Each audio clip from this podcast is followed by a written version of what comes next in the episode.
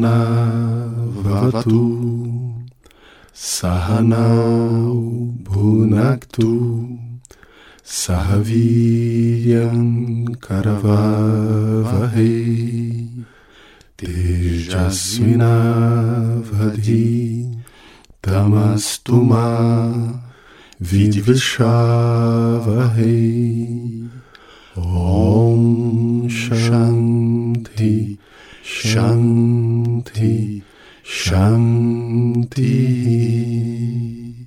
Sejam bem-vindos a mais um Mandalã. Eu sou Albert, estou aqui com o professor Dr. Abílio Pérez, pesquisador na área de cultura e filosofia indianas. Hoje vamos dar sequência ao quinto Ashtanga, o Pratyahara. Olá, professor, tudo bem?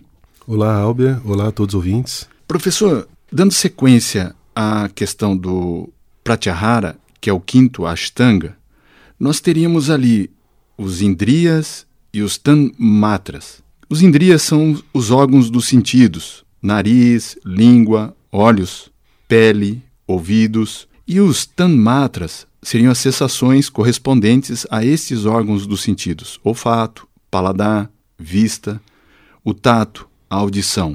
O Pratyahara, que passa a ser uma abstração ou retraimento dos sentidos, ele possibilita ao yogi um avanço em relação à concentração, em relação à mente, ou o Yoga Chitta Vritti Nirodha. Esse controle efetivamente acontece? Essa é justamente a justificativa de toda a técnica do yoga.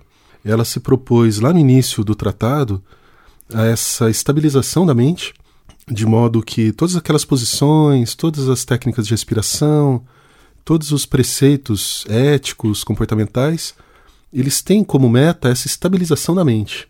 Isso é enunciado logo lá no início.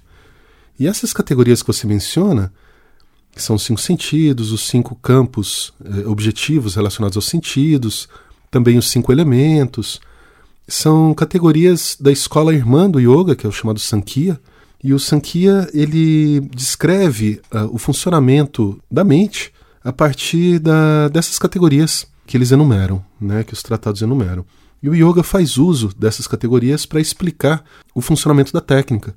E nesse momento do Pratyahara é justamente o momento em que a mente ela deixa de ser conduzida pelos sentidos exclusivamente, ela se descola, por assim dizer, dos sentidos, e ela passa a assumir a sua forma própria, que é aquela em que ela se volta para uma categoria subjetiva mais, a gente pode chamar de sutil ou mais elevada, que é o si mesmo, o que a gente vem chamando de si mesmo.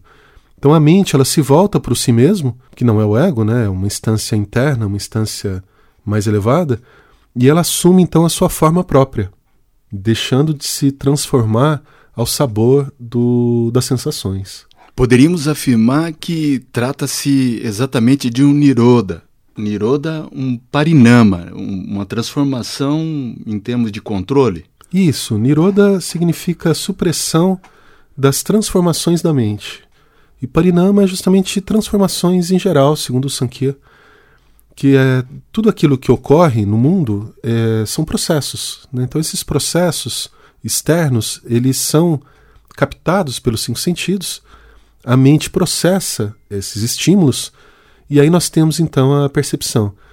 Quando a mente ela deixa de ser perturbada pelos sons, pelas cores, e passa a se estabilizar, esse é um passo que marca a culminância do yoga externo e começa então o chamado yoga interno, que é a meditação. Ficou bem claro a questão do Pratyahara para nós, a partir dessas preciosas informações. E na próxima coluna daremos sequência ao yoga interno, Dharana, Dhyana e Samadhi. Muito obrigado, professor, e até a próxima. Namastê. Muito obrigado. Namastê. Om Shanti Shanti Shanti.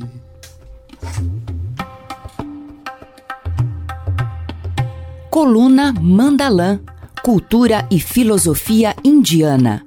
contato com esta coluna pelo WhatsApp 999610943.